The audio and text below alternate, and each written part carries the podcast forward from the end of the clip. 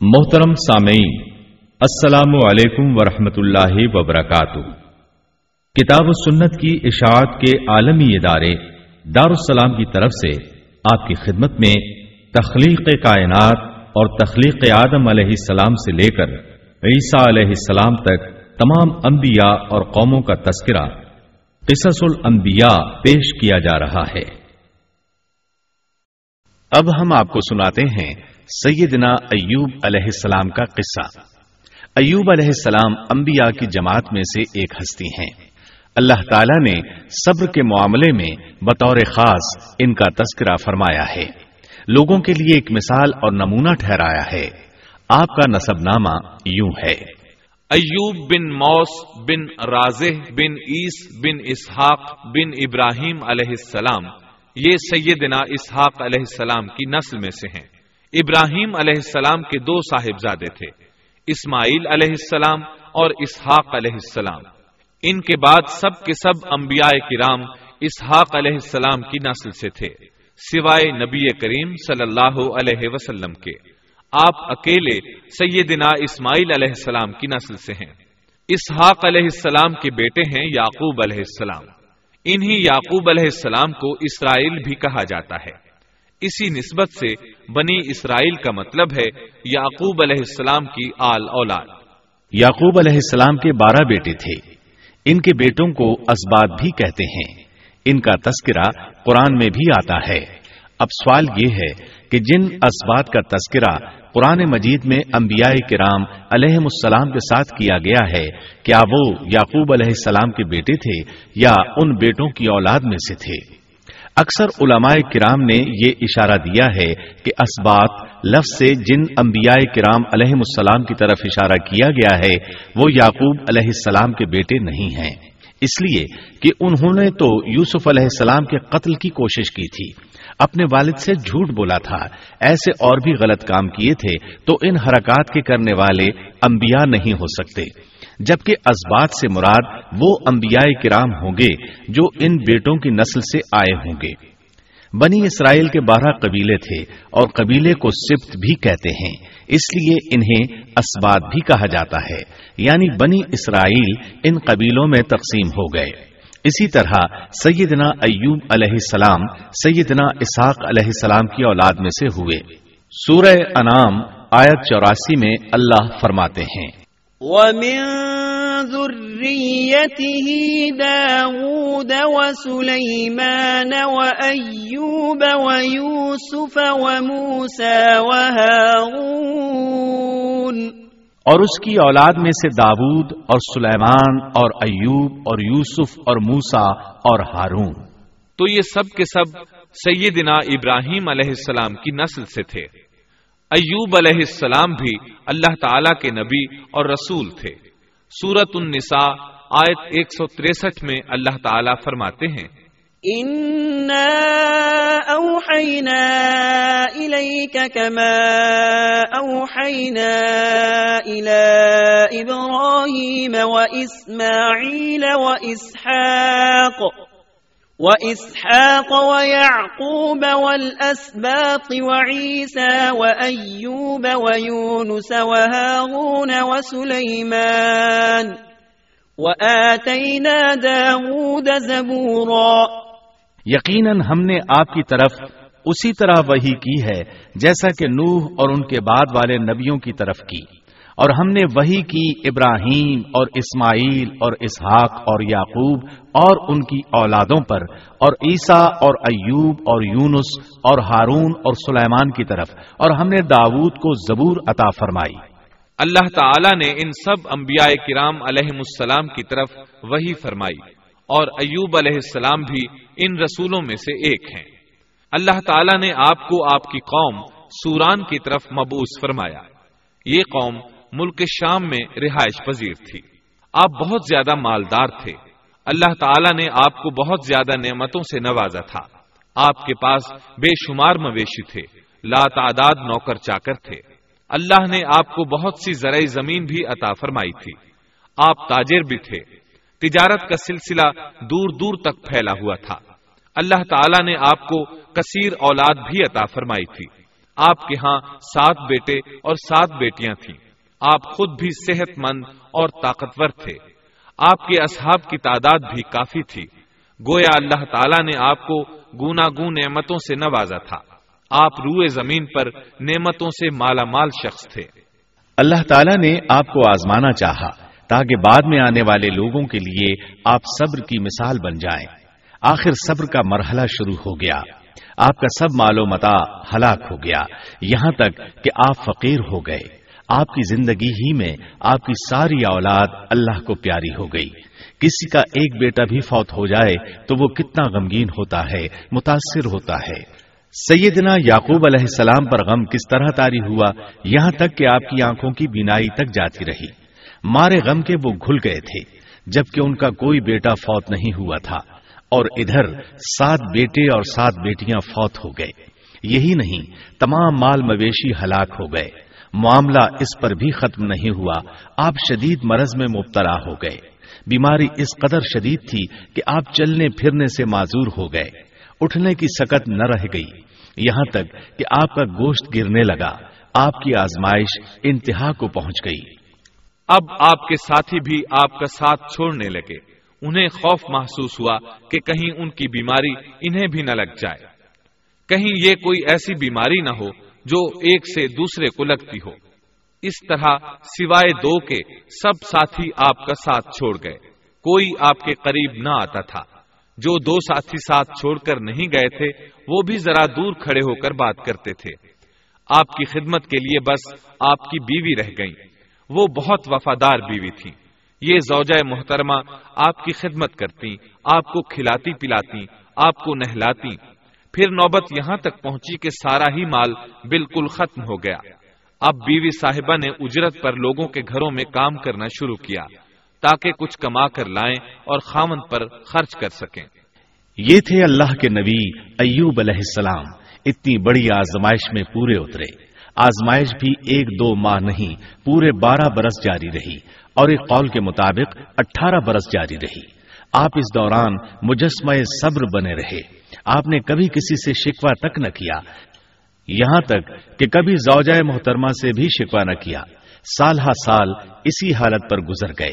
ایک بار آپ کی بیوی نے عرض کرنے کی ذرا ہمت کی اور کہا، آپ اللہ کے رسول ہیں۔ اگر اللہ کے حضور دعا کریں تو وہ آپ کی بیماری کو ختم فرما دیں گے۔ آپ کی حالت کو بدل دیں گے۔ بیوی صاحبہ کے یہ کہنے کے باوجود آپ نے بیماری کے ختم ہونے کی دعا نہ کی۔ نہ یہ کہا، یا اللہ مجھے رزق کی فراوانی عطا فرما، بس رضائے الہی پر راضی رہے، تقدیر الہی پر خوش رہے، آپ نے بیوی سے فرمایا۔ ذرا بتاؤ تو، ہم کتنا عرصہ خوشحالی اور فراوانی میں رہے ہیں، کتنا عرصہ ہم ناز و نعمت میں رہے ہیں؟ انہوں نے جواب دیا، اسی سال۔ یہ سن کر آپ نے فرمایا، مجھے اللہ تعالی سے دعا کرتے حیا آتی ہے۔ جتنا عرصہ خوشحالی میں رہا، اتنا عرصہ بیماری اور تنگ دستی میں نہیں گزرا۔ اس لیے میں ابھی یہ دعا نہیں کروں گا کہ وہ مجھے شفا عطا کر دے، یا میری اس حالت کو بدل دے، وافر رزق عطا کرے۔ جب تک مجھ پر اسی سال نہ گزر جائیں۔ جس طرح میں اسی سال ناز و نعمت کی بہاریں دیکھتا رہا، اسی طرح اسی سال تک میں اسی حالت پر صبر کا دامن تھامے رہوں گا۔ تندرستی کا سوال نہیں کروں گا۔ آپ کے اس جواب پر بی بی صاحبہ مایوس ہو گئیں۔ اس لیے کہ انہیں تو بیماری کے ختم ہونے کی اور اچھے دنوں کے دوبارہ آنے کی امید تھی۔ آپ کی بات سن کر وہ بولی تب یہ آزمائش کی گھڑی کب ختم ہوگی؟ چونکہ اس بات سے اللہ تعالیٰ کی ناشکری ہوتی تھی، اس لیے ایوب علیہ السلام ناراض ہو گئے۔ انہوں نے اللہ کے نام کی قسم کھائی کہ اگر اللہ تعالیٰ نے مجھے شفا عطا فرمائی، تو میں انہیں سو کوڑے ماروں گا۔ دوسری طرف نوبت یہاں تک پہنچی کہ لوگوں نے آپ کی بیوی صاحبہ کو کام دینے سے انکار کرنا شروع کر دیا۔ ان کا خیال تھا، کہیں ان کے شوہر کی بیماری انہیں بھی نہ لگ جائے۔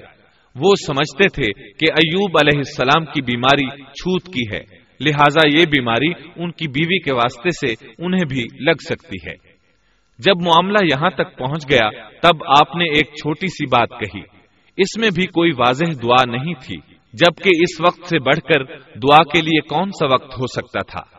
آپ کی اس بات کو اللہ تعالیٰ نے قرآن مجید میں بیان فرمایا ہے۔ سورہ انبیاء آیت تراسی میں ہے۔ وَأَيُّوبَ إِذْ نَادَى رَبَّهُ أَنِّي مَسَّنِيَ الضُّرُّ وَأَنْتَ أَرْحَمُ الرَّاحِمِينَ اور ایوب کی اس حالت کو یاد کرو، جبکہ اس نے اپنے پروردگار کو پکارا کہ مجھے یہ بیماری لگ گئی ہے اور تو رحم کرنے والوں سے زیادہ رحم کرنے والا ہے۔ مجھے آزمائش نے آ لیا ہے اور تو ارحم الراحمین ہے۔ مطلب یہ کہ آپ نے واضح الفاظ میں دعا نہیں فرمائی۔ یہ نہیں فرمایا، الہی مجھے تندرستی عطا فرما، الہی مجھے رزق عطا فرما، اور میری حالت ایسی ایسی ہو گئی ہے، تو رحیم و کریم ہے۔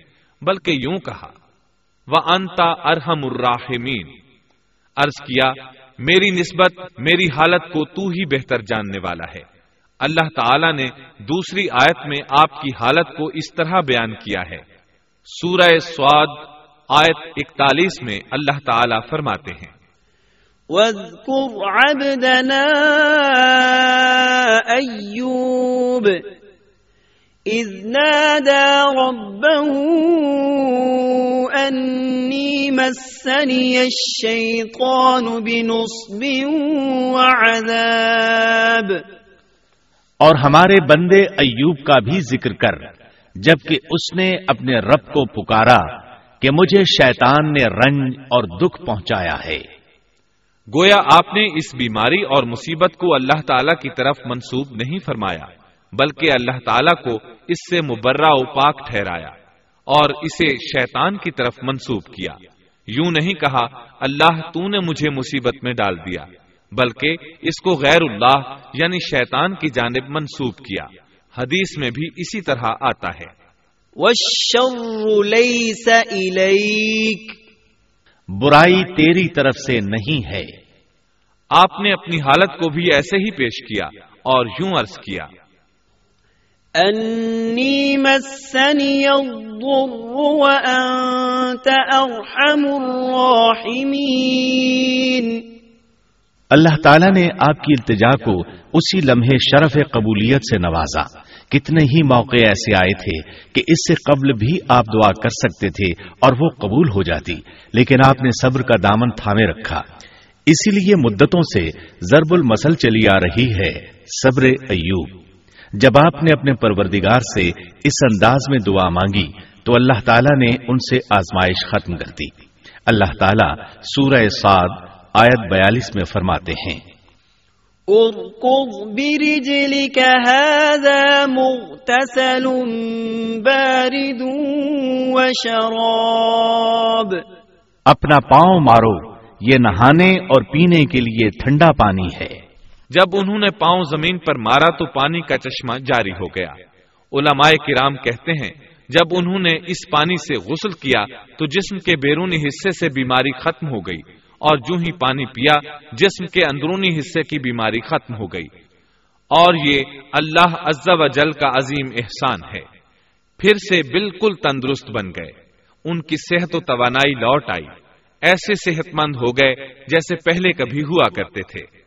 ان کی زوجہ محترمہ باہر سے گھر آئیں تو بالکل نہ پہچان سکیں۔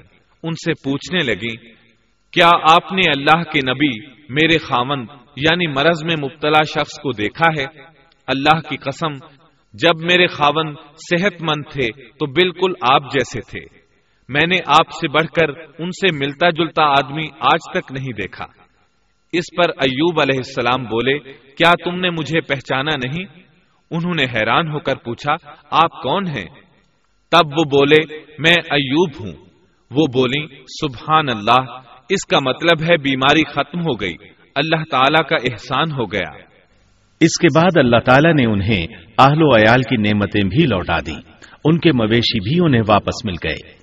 سیدنا ابن عباس رضی اللہ عنہما فرماتے ہیں اللہ تعالیٰ نے صرف انہیں ہی اپنے فضل و کرم سے نہیں نوازا، بلکہ ان کے ساتھ ان کی اہلیہ کو بھی اپنے خاص فضل و کرم سے نوازا۔ اس لیے کہ انہوں نے بھی اس عظیم آزمائش میں صبر کیا تھا۔ عظیم صبر کا مظاہرہ کیا تھا۔ اللہ تعالیٰ نے ان کی جوانی کو بھی لوٹا دیا۔ ان سے سیدنا ایوب علیہ السلام کے ہاں چھبیس بیٹے بیٹیاں پیدا ہوئے۔ یہ روایت بھی ملتی ہے کہ چھبیس بیٹے ہی بیٹے تھے۔ بیٹیاں اس کے علاوہ تھیں۔ اللہ تعالیٰ سورہ انبیاء آیت چوراسی میں فرماتے ہیں۔ وَآتَيْنَاهُ أَهْلَهُ وَمِثْلَهُمْ مَعَهُمْ رَحْمَةً مِّنْ عِندِنَا وَذِكْرَى لِلْعَابِدِينَ۔ ہم نے اس کو اہل و عیال عطا فرمائے بلکہ ان کے ساتھ ویسے ہی اور اپنی خاص مہربانی سے تاکہ سچے بندوں کے لیے سبب نصیحت ہو۔ مطلب یہ کہ ان کی جوانی واپس کر دی مال و دولت لوٹا دیا اور یہ چیزیں انہیں فوراً واپس کر دی تھیں۔ جسمانی صحت بھی واپس فرمائی اور دنیاوی دولت بھی واپس کر دی۔ امام بخاری امام احمد اور دیگر محدثین نبی کریم صلی اللہ علیہ وسلم سے روایت بیان کرتے ہیں کہ نبی کریم صلی اللہ علیہ وسلم نے فرمایا جب سیدنا ایوب علیہ السلام غسل فرما رہے تھے، تو ان پر ٹڈیوں کی موسلا دھار بارش ہونے لگی۔ یہ ٹڈیاں کیا تھیں؟ وہ سونے کی ٹڈیاں تھیں۔ اللہ تعالیٰ ان کو غسل کے دوران ہی اتارنے لگے۔ ایوب علیہ السلام نے ان کو کپڑے میں جمع کرنا شروع کیا۔ اس پر اللہ تعالیٰ نے فرمایا، اے ایوب، کیا میں نے تجھے مالدار نہیں بنا دیا؟ اس نئے نازل ہونے والے مال سے بے پرواہ نہیں بنا دیا۔ ایوب علیہ السلام نے عرض کیا جی ہاں میرے پروردگار لیکن میں آپ کی رحمت اور برکت سے تو بے پرواہ نہیں ہو سکتا۔ بلا یا رب ولكن لا غنا لي عن بركتك۔ ہاں اے رب لیکن میں تیری برکت سے دور کیسے رہ سکتا ہوں؟ ان کا مال و دولت سب واپس مل گیا۔ اہل و عیال بھی مل گئے۔ صحت بھی پلٹ آئی۔ یہ سب اللہ کے خاص فضل و کرم سے تھا اور اس عظیم صبر کے سلے میں تھا جو انہوں نے کیا تھا۔ اللہ تعالیٰ نے ان کی اہلیہ محترمہ پر بھی نرمی فرمائی جیسا کہ سورہ سعود آیت چوالیس میں فرماتے ہیں۔ وَخُذْ بِيَدِكَ غِرْسًا اور اپنے ہاتھ میں تنکوں کی ایک جھاڑو پکڑو۔ بالکل باریک تنکوں کی ایک جھاڑو لو اس میں سو تنکے ہوں ان کو اکٹھا کر لو۔ اس کے بعد فرمایا فَاضْرِبْ بِهِ وَلَا تَحْنَثْ۔ جھاڑو سے اسے مار اور قسم کے خلاف نہ کر۔ مطلب یہ کہ ایوب علیہ السلام نے اپنی بیوی کو سو کوڑے مارنے کی قسم کھائی تھی۔ اللہ نے یہ تدبیر سمجھائی کہ سو تنکوں کا جھاڑو لے کر ایک بار انہیں مارو اور قسم پوری کرو۔ قسم کی خلاف ورزی نہ کرو۔ اس طرح آپ کی قسم بھی پوری ہو جائے گی اور بیوی کو بھی تکلیف نہیں پہنچے گی۔ تو اس طرح اللہ تعالیٰ نے ان کی زوجہ محترمہ پر خاص مہربانی فرمائی۔ اللہ سورہ انبیاء آیت تراسی اور چوراسی میں فرماتے ہیں۔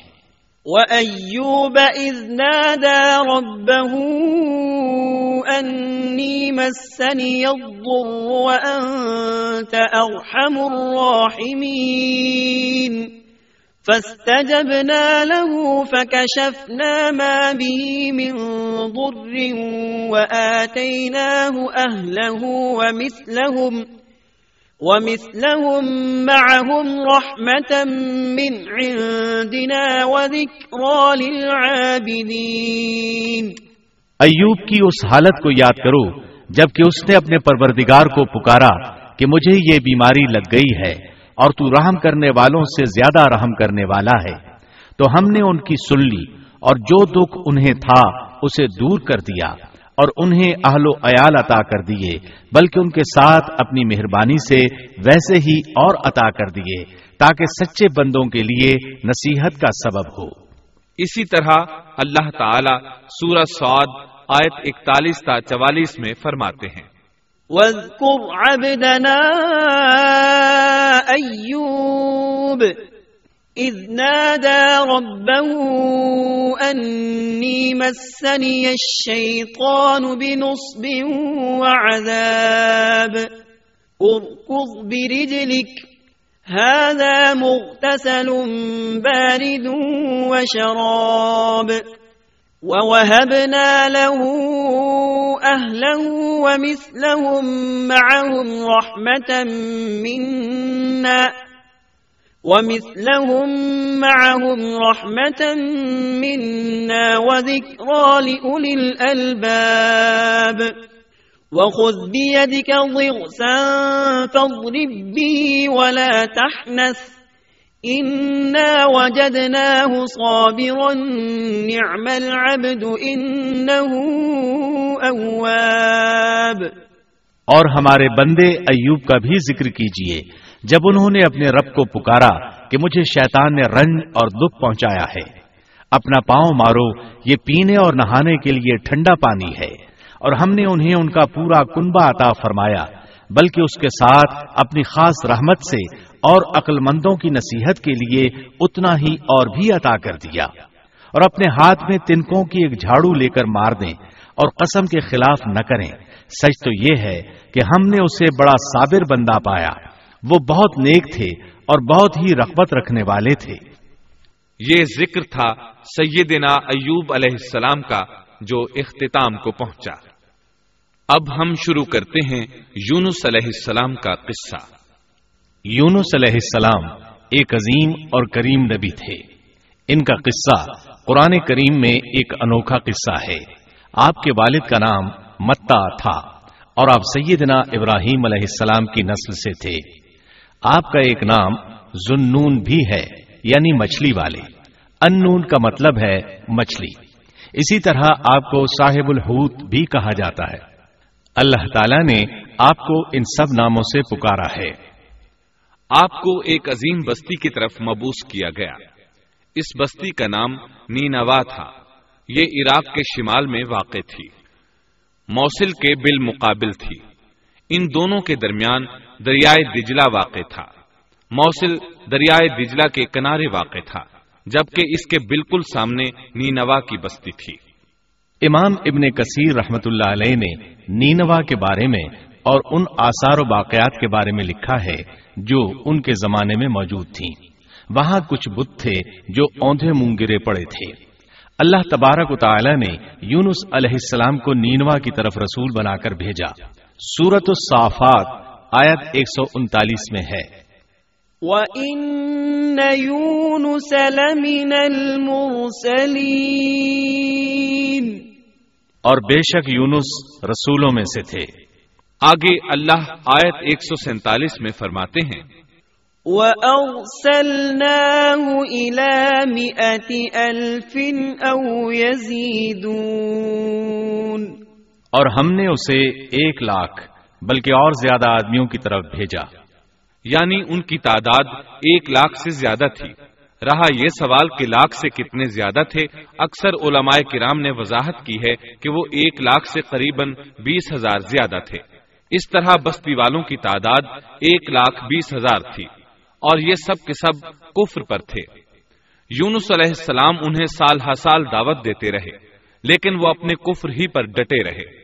پھر انہوں نے سیدنا یونس علیہ السلام پر ظلم و جبر شروع کر دیا، انہیں دھمکیاں دی مسائب و عالام سے دوچار کیا۔ مطلب یہ کہ جس طرح دوسرے انبیاء کرام کے ساتھ کیا گیا، ان کے ساتھ بھی وہی سلوک ہوا۔ آخر آپ نے اپنی قوم کو اللہ کے عذاب سے آگاہ کرتے ہوئے اعلان فرما دیا کہ فلاں دن تم پر عذاب آ جائے گا۔ پھر خود غصے کی حالت میں اس بستی سے نکل گئے۔ جبکہ اللہ تعالیٰ نے انہیں متعین دن کی مہلت دینے کی اجازت تو دی تھی، لیکن اس بستی سے نکل جانے کا حکم نہیں دیا تھا۔ جب آپ نے انہیں یہ مہلت سنائی تو خود غصے کی حالت میں بستی سے نکل گئے۔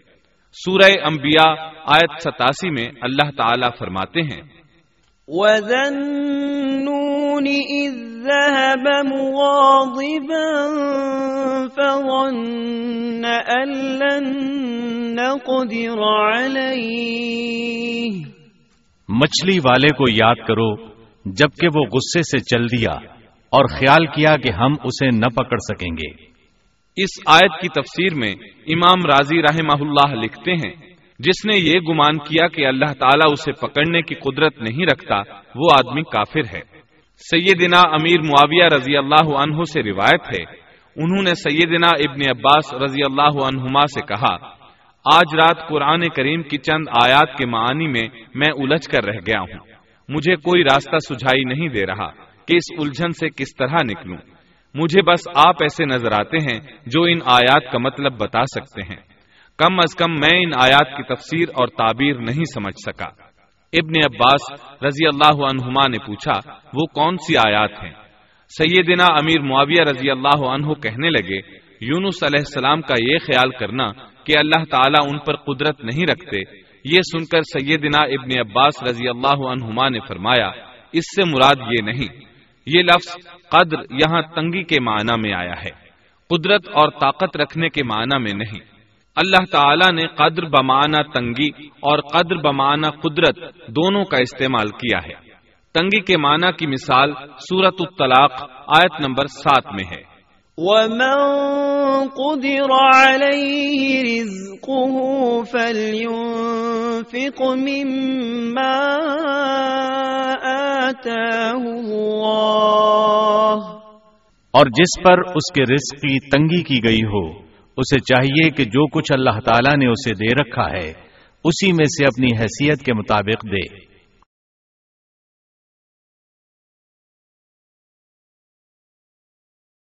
تو اس آیت میں بھی یہی معنی مراد ہے کہ انہوں نے گمان کر لیا، ہم ان پر تنگی نہیں کریں گے۔ یعنی ان کا خیال یہ تھا کہ اگرچہ وہ اللہ تعالیٰ کی اجازت کے بغیر نکل کھڑے ہوئے ہیں، پھر بھی اللہ ان پر تنگی نہیں کریں گے۔ کیونکہ وہ اللہ کے ایک معزز نبی اور رسول ہیں اور ان کی قوم کے لوگ اللہ کی گرفت اور اس کے عذاب کے مستحق ہیں۔ انہی پر اللہ کا عذاب نازل ہونے والا ہے۔ اس عذاب کی خبر انہیں پہلے ہی سنا دی گئی ہے۔ اور مہلت دے دی گئی ہے۔ مگر وہ خود اگرچہ اللہ کی اجازت کے بغیر ہی چلے آئے ہیں پھر بھی انہیں سرزنش نہیں کی جائے گی اور وہ کسی گرفت میں نہیں آئیں گے۔ اللہ تعالیٰ ان کے لیے کوئی تنگی نہیں فرمائیں گے۔ اللہ تعالیٰ سورت الانبیاء آیت ستاسی میں فرماتے ہیں۔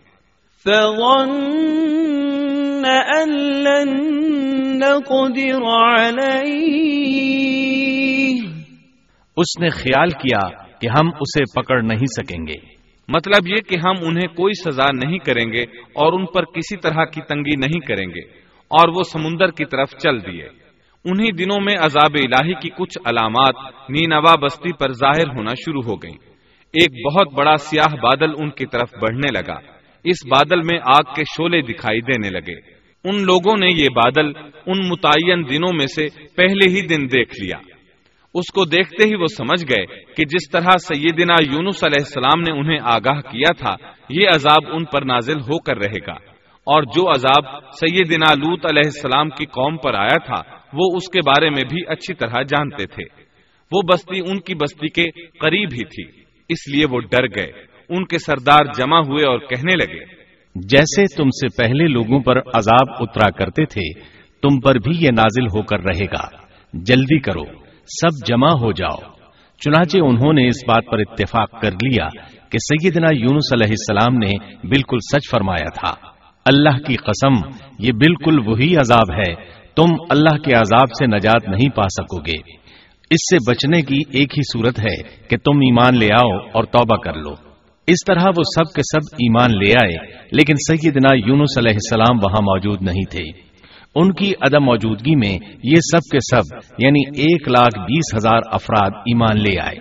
انہوں نے پیون لگے کپڑے پہنے اور اللہ کے حضور آجزی انکساری اور آہذاری شروع کر دی۔ رونے لگے، اللہ سے بخشش مانگنے لگے۔ پھر اسی حالت زار میں باہر کھلے میدان کی طرف نکل آئے۔ ان کے سرداروں نے سب کو الگ الگ کر دیا، یہاں تک کہ ماں اور بیٹے کو بھی جدا کر دیا۔ سب اپنی اپنی جگہ پر یعنی ماں اپنی جگہ پر اور بیٹا اپنی جگہ پر آہو زاری کرنے لگے تاکہ ان پر اللہ تعالی کی رحمت نازل ہو جائے۔ یہ عذاب تین دن تک ان کے سروں پر منڈلاتا رہا اور یہ بھی مسلسل آہوزاری کرتے رہے، اپنی آجزی ظاہر کرتے رہے، معافیاں مانگتے رہے۔ آخر کار اللہ تعالیٰ نے ان پر رحم و کرم فرما دیا اور عذاب کو ان سے پھیر دیا۔ اللہ تعالیٰ سورہ یونس آیت اٹھانوے میں فرماتے ہیں۔ فلولا كانت قرية آمنت فنفعها إيمانها إلا قوم يونس۔ چنانچہ کوئی بستی ایمان نہ لائی کہ ایمان لانا اس کے لیے فائدہ مند ہوتا سوائے یونس کی قوم کے۔ مطلب یہ کہ سابقہ امتوں میں سے کسی کے بارے میں یہ سننے میں نہیں آیا کہ پوری قوم ایمان لے آئی ہو۔ تمام بستیوں میں ایک بھی بستی ایسی نہیں تھی، بس ایک یونس علیہ السلام کی قوم ایمان لے آئی۔ اللہ تعالیٰ سورہ یونس آیت اٹھانوے میں فرماتے ہیں۔ لما آمنوا كشفنا عنهم عذاب الخزي في الحياة الدنيا ومتعناهم إلى حين۔ جب وہ ایمان لے آئے تو ہم نے رسوائی کے عذاب کو دنیاوی زندگی میں ان پر سے ٹال دیا۔ اور ان کو ایک وقت تک کے لیے زندگی سے فائدہ اٹھانے کا موقع دیا۔ مطلب یہ کہ ہم نے انہیں دنیاوی زندگی کا لطف اٹھانے کا موقع دیا۔ اب اس قوم پر قیامت کے دن تک عذاب نہیں اترے گا۔ علامہ ابن کثیر رحمت اللہ علیہ فرماتے ہیں، اس آیت کریمہ کا مفہوم یہ ہے کہ کسی بستی کے تمام باشندے کسی نبی پر کبھی ایمان نہیں لائے۔ یا تو سب نے کفر کیا یا پھر اکثر نے کفر کیا۔ لیکن یونس علیہ السلام کی قوم واحد ایسی قوم ہے جو تمام کی تمام عذاب الہی کے آثار دیکھ کر ایمان لے آئی۔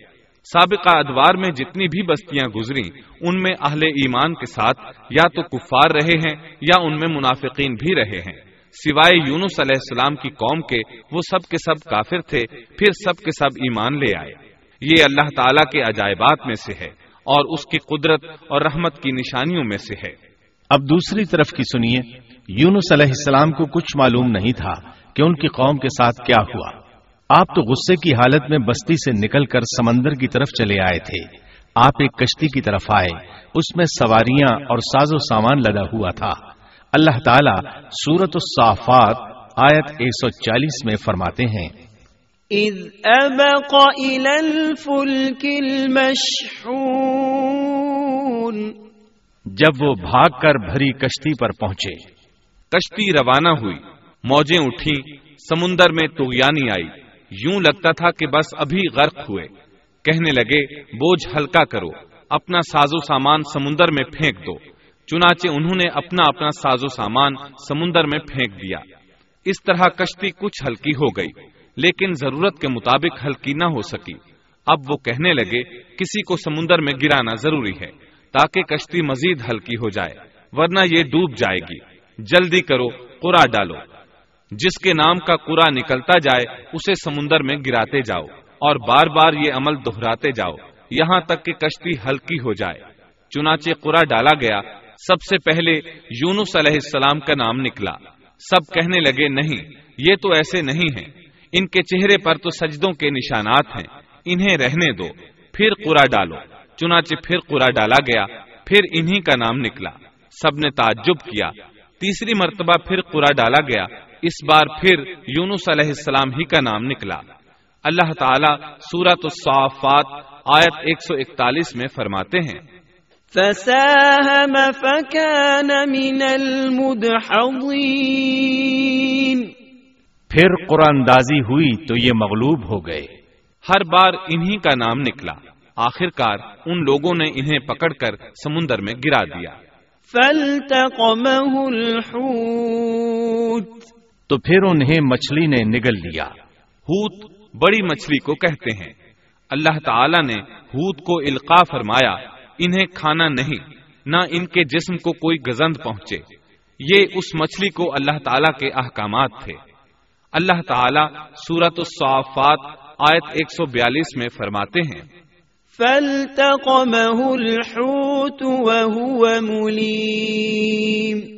تو پھر انہیں مچھلی نے نگل لیا اور وہ خود اپنے آپ کو ملامت کرنے لگے۔ یعنی وہ سمجھ گئے کہ بار بار جو ان کا نام قرآن اندازی میں نکلتا رہا ہے تو وہی مقصود ہیں۔ چنانچہ خود کو ملامت کرنے لگے اور یہ ملامت توبہ کی ابتدا ہے کہ انسان خود کو ملامت کرتا ہے۔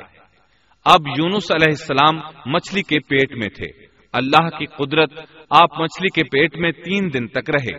بعض روایات میں سات دن اور زیادہ سے زیادہ مدت چالیس روز آئی ہے۔ آپ نے مچھلی کے پیٹ میں اللہ تعالی کو پکارا۔ اللہ سورت الانبیاء آیت ستاسی میں فرماتے ہیں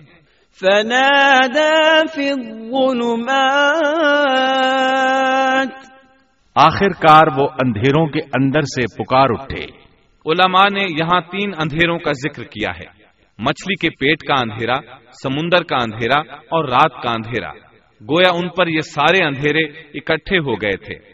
اللہ سورت الصافات آیت 143 اور 144 میں فرماتے ہیں۔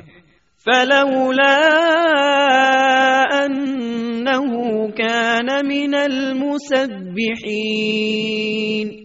للبث في بطنه الى يوم يبعثون. بس اگر یہ پاکی بیان کرنے والوں میں سے نہ ہوتے تو لوگوں کے اٹھائے جانے کے دن تک اس کے پیٹ ہی میں رہتے۔ مطلب یہ کہ اگر آپ اللہ تبارک و تعالی کی تسبیح نہ بیان کرتے تو مچھلی کے پیٹ ہی میں رہتے۔ آپ نے دعا نہیں مانگی بلکہ اللہ عزا و جل کی تسبیح بیان کی۔ روایات میں یوں بھی آتا ہے کہ جب مچھلی آپ کو سمندر کی اتھا گہرائی میں لے گئی تو آپ وہاں آبی مخلوقات کی تسبیحات کی آوازیں سننے لگے۔ گویا اللہ تعالی نے انہیں القاع فرمایا کہ آپ بھی تسبیح کریں۔ اللہ سورت الانبیاء آیت ستاسی میں فرماتے ہیں۔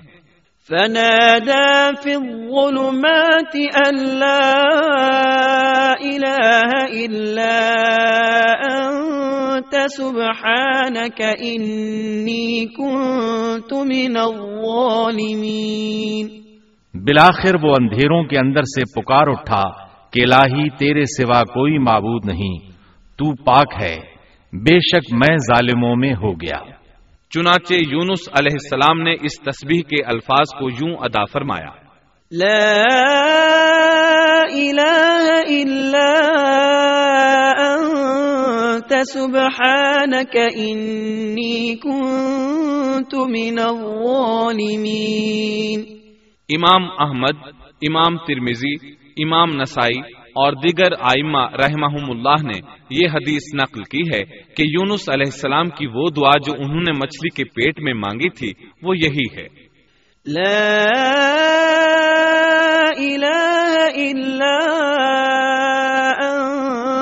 انت سبحانک انی کنت من الظالمین جو بھی مسلمان یہ دعا اپنی کسی حاجت میں مانگے گا، اللہ تعالیٰ اس کی دعا ضرور قبول فرمائے گا۔ یہ دعائیں مستجاب ہے، مقبول دعاؤں میں سے ہے۔ اسی دعا کے بعد اللہ تعالیٰ نے یونس علیہ السلام کو اس پریشانی سے نجات عطا فرمائی۔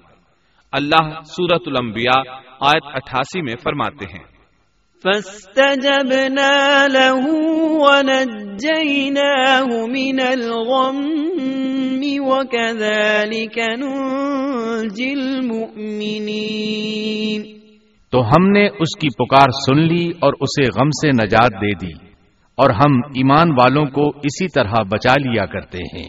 ایک صحابی نے نبی کریم صلی اللہ علیہ وسلم سے پوچھا اے اللہ کے رسول صلی اللہ علیہ وسلم، یونس علیہ السلام نے جو دعا مچھلی کے پیٹ میں مانگی، کیا وہ صرف انہی کے لیے تھی یا ان کے بعد اہل ایمان کے لیے بھی ہے؟ تو آپ نے فرمایا، یہ دعا یونس علیہ السلام کے لیے خاص تھی اور سب اہل ایمان کے لیے عام ہے۔ کیا تم نے اللہ تعالیٰ کا یہ فرمان نہیں سنا؟ وَكَذَلِكَ نُنْجِي الْمُؤْمِنِينَ۔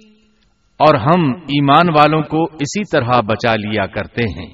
جو بھی اس دعا کو پڑھے گا، اللہ اسے رنج و غم سے نجات دیں گے۔ ایک قول کے مطابق، تقریباً چالیس روز آپ کی شب و روز یہی دعا رہی۔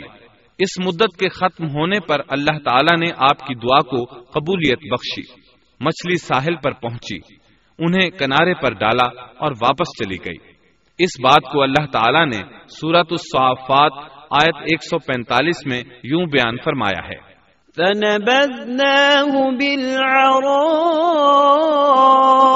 وهو سقيم۔ بس اسے ہم نے چٹیل میدان میں ڈال دیا اور وہ اس وقت بیمار تھے۔ آپ وہاں اسی طرح لیٹے رہے۔ پھر اللہ کی قدرت سے آپ کے قریب ایک بیل دار درخت اگا جیسا کہ سورت الصافات آیت 146 میں ہے۔ وَأَنبَتْنَا عَلَيْهِ شَجَرَةً مِّن يَقْطِينَ اور اس پر سایہ کرنے والا ایک بیل دار درخت ہم نے اگا دیا۔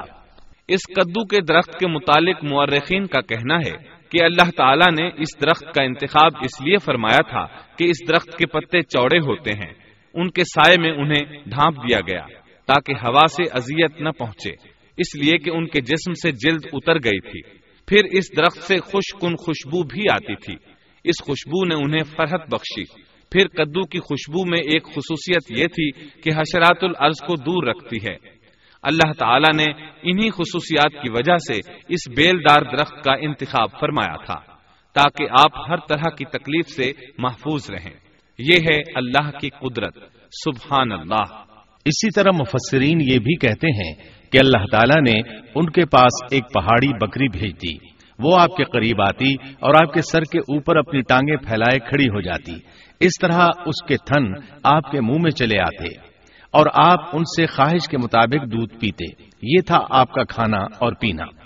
رفتہ رفتہ آپ کی حالت بہتر ہو گئی۔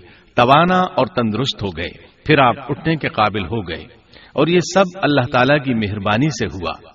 جب آپ کی صحت لوٹ آئی تو اللہ تعالیٰ نے آپ کو پھر آپ کی قوم کی طرف بھیجا جیسا کہ سورت الصافات آیت 148 میں ہے۔ وَأَرْسَلْنَاهُ إِلَى مِئَةِ أَلْفٍ أَوْ يَزِيدُونَ فَآمَنُوا فَمَتَّعْنَاهُمْ إِلَى حِينٍ۔ اور ہم نے اسے ایک لاکھ بلکہ اور زیادہ آدمیوں کی طرف بھیجا۔ پس وہ ایمان لے آئے اور ہم نے انہیں ایک زمانے تک ایش و عشرت دی۔ وہ سب کے سب آپ پر ایمان لے آئے تھے۔ اللہ تعالیٰ نے اس قصے کے ذریعے نبی کریم صلی اللہ علیہ وسلم کو اشارہ فرمایا ہے کہ دعوت دیتے ہوئے اکتانا نہیں۔ اللہ سورت القلم آیت اڑتالیس میں فرماتے ہیں۔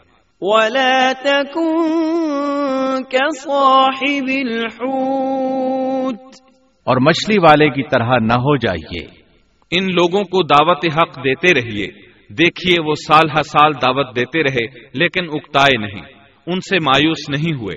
ان کی پوری بستی میں سے ایک بھی ان پر ایمان نہیں لایا تھا۔ لیکن جب ان سے مایوس ہو گئے، تو انہیں اللہ کے عذاب سے آگاہ کر دیا اور منہ پھیر کر چل دیے، تو وہ سب کے سب ایمان لے آئے۔ اللہ تعالی سورت القصص آیت چھپن میں فرماتے ہیں۔ انك لا تهدي من احببت ولكن الله يهدي من يشاء. آپ جسے چاہیں ہدایت نہیں دے سکتے بلکہ اللہ تعالی ہی جسے چاہتا ہے ہدایت دیتا ہے۔ اس قصے میں بہت بڑا سبق ہے کہ کسی بھی حالت میں اللہ کی رحمت سے مایوس نہیں ہونا چاہیے اور نہ ہدایت کے معاملے میں اپنی ذات پر بھروسہ کرنا چاہیے۔ ہدایت تو بس صرف اللہ تعالی ہی کی طرف سے ہے۔ آپ کے ذمے تو پیغام حق پہنچا دینا ہے۔ اللہ سبحانہ و تعالی کے ذمے ہدایت سے نوازنا ہے۔ اللہ تعالی نے انہیں پاک صاف بنا دیا، انہیں چن لیا۔ اللہ خود ہی سورت القلم آیت پچاس میں وضاحت فرماتے ہیں۔ فاجتباه ربه فجعله من الصالحين اسے اس کے رب نے پھر نوازا اور اسے نیک لوگوں میں کر دیا۔ امام مسلم نے ایک حدیث روایت کی ہے کہ نبی کریم صلی اللہ علیہ وسلم نے فرمایا لا ينبغي لعبد ان يقول انا خير تم میں سے کوئی شخص ہرگز یہ نہ کہے کہ میں یعنی محمد یونس بن متا سے بہتر ہوں۔ یعنی یوں نہ کہے کہ میں سیدنا یونس علیہ السلام سے افضل ہوں۔ وہ اس طرح کہ وہ تو اپنی قوم کے ایمان لانے سے مایوس ہو گئے تھے اور میں مایوس نہیں ہوں۔ اس طرح بالکل نہ کہے، کیونکہ بالآخر اللہ تعالی نے آپ کو چن لیا اور برگزیدہ بنا لیا اور صالحین میں داخل کر لیا۔ اس واقعے میں نبی کریم صلی اللہ علیہ وسلم کو جو ہدایت دی گئی ہے، اس کا ذکر سورت القلم آیت اکتالیس میں آتا ہے۔ تصبر لحكم ربك ولا تكن كصاحب الحوت. پس تو اپنے رب کے حکم کا سب سے انتظار کر اور مچھلی والے کی طرح نہ ہو جا۔ مطلب یہ کہ یونس علیہ السلام کی مانند نہ ہو جائیے جو اپنی قوم کے ایمان لانے سے مایوس ہو گئے تھے۔ یقیناً دین کی دعوت اور حق کے پرچار میں یہ بہت عظیم سبق ہے۔ کہ دائی اللہ کو کبھی مایوس نہیں ہونا چاہیے۔ یونس علیہ السلام کا قصہ ختم ہوا اور اب ہم آپ کو سناتے ہیں ذوالکفل علیہ السلام کا قصہ۔ قرآن عزیز میں ذوالکفل علیہ السلام کا ذکر دو سورتوں یعنی سورت الانبیاء اور سورہ سعد میں آیا ہے۔ لیکن دونوں سورتوں میں صرف نام مذکور ہے۔ مختصر و مفصل کسی قسم کے حالات کا کوئی تذکرہ نہیں ہے۔ سورت الانبیاء آیت پچاسی اور چھیاسی میں اللہ تعالی فرماتے ہیں۔ وإسماعيل وإدريس وذا الكفل كل من الصابرين وأدخلناه في رحمتنا إنهم من الصالحين اور اسماعیل اور ادریس اور ذوالکفل یہ سب صابر لوگ تھے۔ ہم نے انہیں اپنی رحمت میں داخل کر لیا۔ یہ سب لوگ نیک تھے۔ اللہ تعالی سورہ سعود آیت 48 میں فرماتے ہیں۔ وَاذْكُرْ إِسْمَاعِيلَ وَالْيَسَعَ وَذَا الْكِفْلِ وَكُلٌّ مِّنَ الْأَخْيَارِ اسماعیل یسع اور ذوالکفل کا بھی ذکر کر دیجیے۔ یہ سب بہترین لوگ تھے۔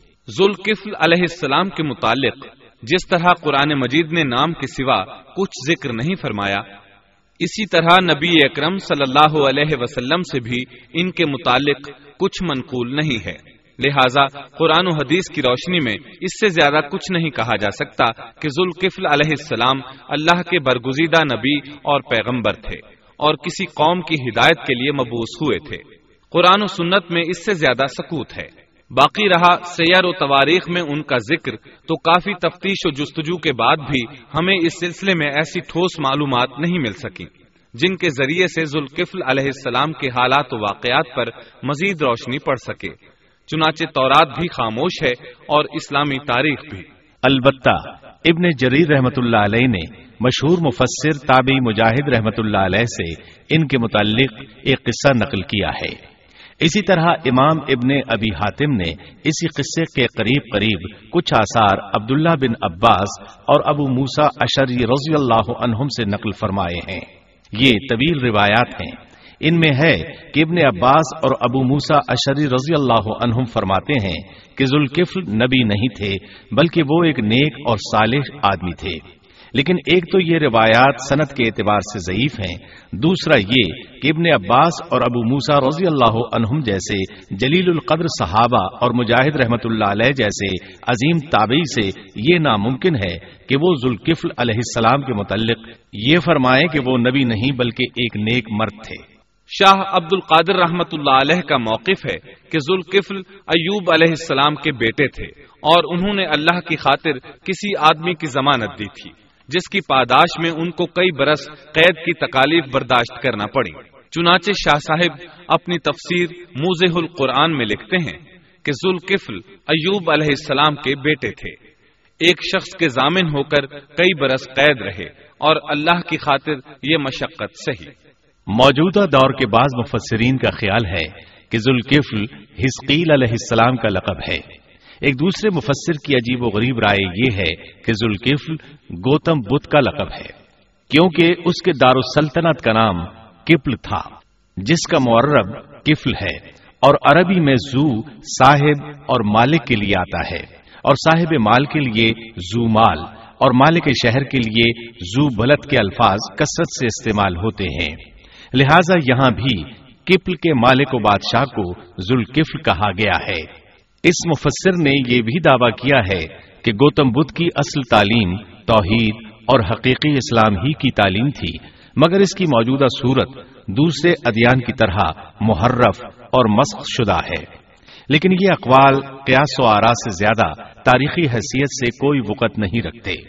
ہم اس تعصب کے قائل نہیں ہیں۔ کہ اگر صحیح تاریخ سے یہ ثابت ہو جائے کہ قرآن نے جن انبیاء کے صرف نام ذکر کیے ہیں، ان کا مستاق فلاں برگزیدہ ہستی ہے۔ اور اس کا انکار صرف اس لیے کر دیا جائے کہ اس سے پہلے چونکہ ایسی بات کسی نے نہیں کہی، اس لیے یہ قابل رد ہے۔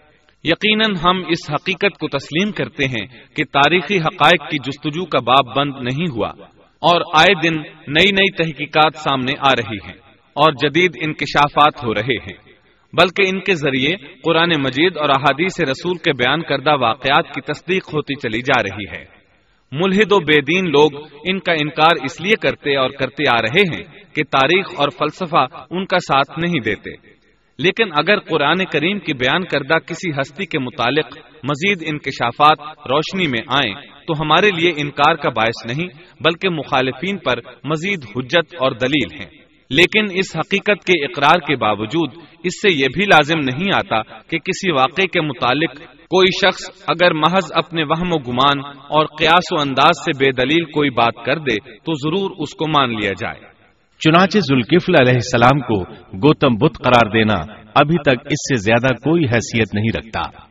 ہمارے لیے دنیا کے مختلف گوشوں میں اللہ کے فرستادہ نبیوں پر ایمان لانے کے لیے قرآن کی وہ تینوں دفات کافی ہیں جو دین اسلام کا امتیازی وصف ہیں۔ سورت الفاتر آیت چوبیس میں اللہ تعالی فرماتے ہیں۔ وَإِن مِّنْ أُمَّةٍ إِلَّا خَلَا فِيهَا نَذِيرٌ اور کوئی امت ایسی نہیں ہوئی جس میں کوئی ڈر سنانے والا نہ گزرا ہو۔ سورت المومن آیت اٹھتر میں اللہ تعالیٰ فرماتے ہیں۔ منهم من قصصنا عليك ومنهم من لم نقصص عليك بعض انبیاء کے واقعات ہم آپ کو بیان کر چکے ہیں اور ان میں سے بعض کے قصے تو ہم نے آپ کو بیان ہی نہیں کیے۔ سورت البقرہ آیت 136 میں اللہ تعالیٰ فرماتے ہیں۔ لا نفرق بين احد من رسله. ہم رسولوں میں سے کسی کے درمیان فرق نہیں کرتے۔ اس لیے ایک مومن کا یہ عقیدہ ہونا چاہیے کہ ہم اللہ کے انبیاء میں سے کسی نبی کے درمیان کوئی فرق نہیں کرتے یعنی تمام انبیاء پر ایمان لاتے ہیں۔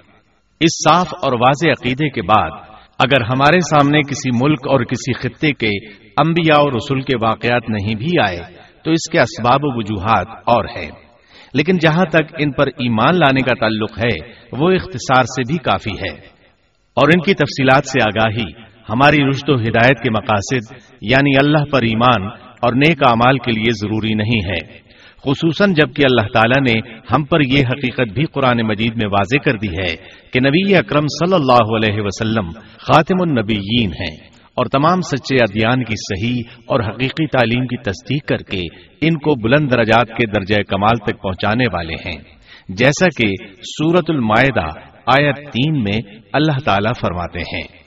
اليوم اكملت لكم دينكم واتممت عليكم نعمتي ورضيت لكم الاسلام دينا۔ آج میں نے تمہارے لیے دین کو کامل کر دیا اور تم پر اپنا انعام بھرپور کر دیا اور تمہارے لیے اسلام کے دین ہونے پر رضامند ہو گیا۔ خلاصہ کلام یہ کہ ہمیں یہ تسلیم ہے کہ ہندوستان میں بھی اللہ کے سچے نبی اور پیغمبر مبوس ہوئے، بلکہ سیرت نگاروں کی روایات کے مطابق ابو البشر آدم علیہ السلام اسی ہندوستان کے کسی گوشے میں اتارے گئے۔ لیکن جب تک قرآن و حدیث کی سراحت یا تاریخ کے صحیح دلائل و براہین سے یہ ثابت نہ ہو جائے کہ ذوالقفل گوتم بدھ کا لقب ہے، محض قیاس و آرا کی بنا پر ہم اس کو تسلیم نہیں کرتے۔ کیونکہ جس طرح کسی نبی کو نہ ماننا کفر کی راہ ہے، اسی طرح کسی غیر نبی کو نبی تسلیم کرنا بھی باطل ہے۔